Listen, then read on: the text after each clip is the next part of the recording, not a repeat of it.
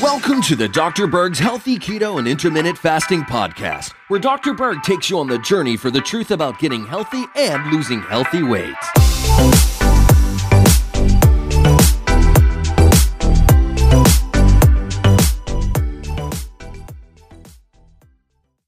Now, this video is going to greatly help those who are going through stress. And I want to make this as simple as possible. You're just going to be drinking one cup of this thing I'm going to tell you in a, in a few minutes daily to bring down your stress to zero. But I first want to explain why it works. Now, I do want to say that reducing your stress to zero is not healthy for a long period of time. In fact, you can't live without some stress. Stress is actually healthy as long as it's not sustained. Our bodies become stronger when we put our bodies through stress, like exercise, for example, right? If you sat on the couch, no stress, did nothing, you would waste away. The problem is sustained stress burns out a lot of your organs, and I want to just go through that fairly rapidly. Number one, the immune system, okay? Stress, high levels of cortisol.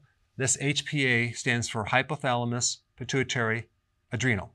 So when you perceive stress through your brain, it goes through these different levels and then it comes out as cortisol. And so now your body can start adapting to stress with the help of cortisol. So cortisol kind of goes through these organs and adjusts the organs to deal with this stress. But with the immune system, um, it basically turns off. And that makes you very susceptible to viral infections and all sorts of things. I mean, think about what happens um, when people get stressed out. A lot of times they get sick, right? And so um, stress is, suppresses the immune system. So that's not a good thing. Sustained stress can create atrophy to your lymph nodes, actually shrink your lymph nodes, shrink the spleen, and the thymus. That's your immune system. Okay, so Stress is very bad for the immune system. Okay, so now the stomach, you can actually develop an ulcer. You can have the acid start splashing up, causing GERD. There's more gastric acid increase in the stomach. That's why you might get gastritis. The entire digestive system is controlled by the parasympathetic. That's the rest and digest. That's the opposite of this stress mechanism right here. So stress pretty much turns off the digestive system. Try to digest when you're under stress. It just doesn't work. Now, as a side note, stress also depletes you of vitamin B1, calcium, potassium, and this thing right here, H+. That's a hydrogen ion. Now, what does that mean? What is, how does that relate to anything? Well, when you're going through stress, you lose the hydrogen ion. What is the hydrogen ion? Well, you know what, you've heard of pH before, right? pH, that's the power of the hydrogen ion. So basically, this is an acid. So when you go through stress, you're jacking up cortisol, you're losing your acids. And guess what? You become too alkaline. So you would think that stress makes you acid. No, it doesn't. It makes you excessively too alkaline. And the symptoms of alkalosis are muscle twitching, hyperventilation, cramping, anxiety. Interesting. Now, stress affects the heart by increasing the blood pressure, the heart rate, and creating a constriction of the coronary artery. Stress affects the blood sugars by turning things into sugar, okay? Your fat into sugar, protein into sugar, ketones into sugar. And this is why high levels of stress can even make a person a diabetic. Okay, so even though you're not eating sugar, your body is producing sugar out of other things by having too much stress because another name for this is a glucocorticoid. Now, all this sugar that's generated is basically making us fat. So if you have too much cortisol, you start developing fat, specifically around your gut, because the liver is becoming fatty and then it spills over into the gut. So you'll have belly fat. Now, the tone of the muscles become very, very rigid and tight. So you get muscle spasms. The lung has a problem when you have high levels of cortisol. You hyperventilate, right? You're, you think that you're get, not getting enough oxygen, but you're getting too much oxygen. I did a whole video on this. It's very counterintuitive. It's very interesting. I mean, think about this. If you were to hyperventilate right now, what would happen? You would get too much oxygen and you would pass out.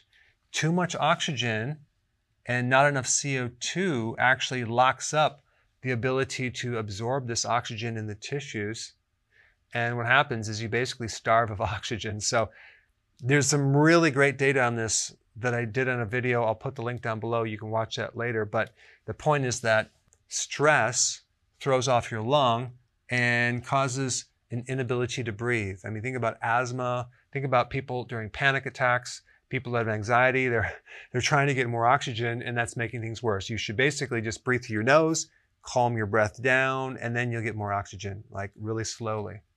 Now, the brain. This is the last part of this puzzle. Stress both destroys certain parts of the brain, that's why it affects your sleep, your circadian rhythms with sleep, but the perception of stress coming through the brain that's activating the cortisol is controlled by this neurotransmitter called GABA.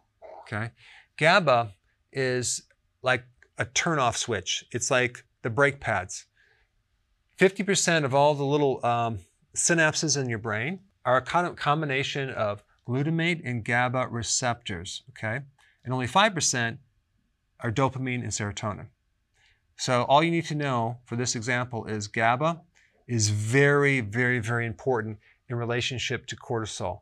It controls this excessive amount of cortisol. So when people go through excessive amount of stress over a period of time, they don't necessarily burn out the adrenals. They're burning out this neurotransmitter right here. So this remedy I'm going to talk about inhibits GABA. It blocks the enzyme that slows down the degradation of GABA, thus increasing GABA, which turns off cortisol. So these little hormones that are coming out of hypothalamus, pituitary, down to here are all turned off when you increase GABA. Okay? And that remedy is lemon balm tea. That's right.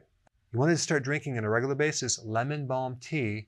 It's very, very simple. You have one in the morning, maybe one in the afternoon, maybe one a little bit later. And this has certain phytonutrients to increase GABA. One of the big effects that lemon balm has over your body is it increases tranquility, right?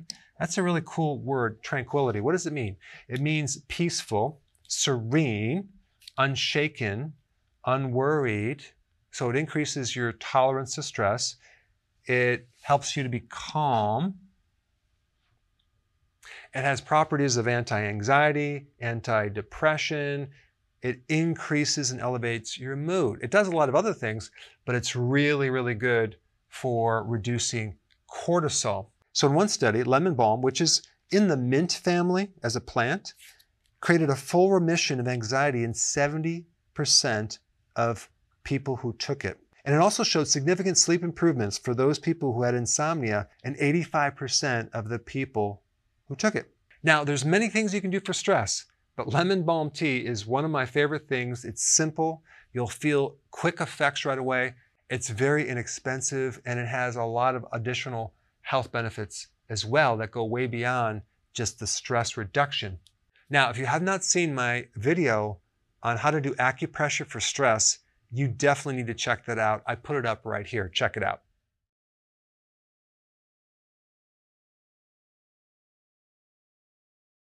Hey guys, I just want to let you know I have my new keto course just came out. It's a mini course. It covers all the basics and how to do it correctly. You can get through this in probably 20 minutes at the very most. So if you're interested, click the link below and get signed up now.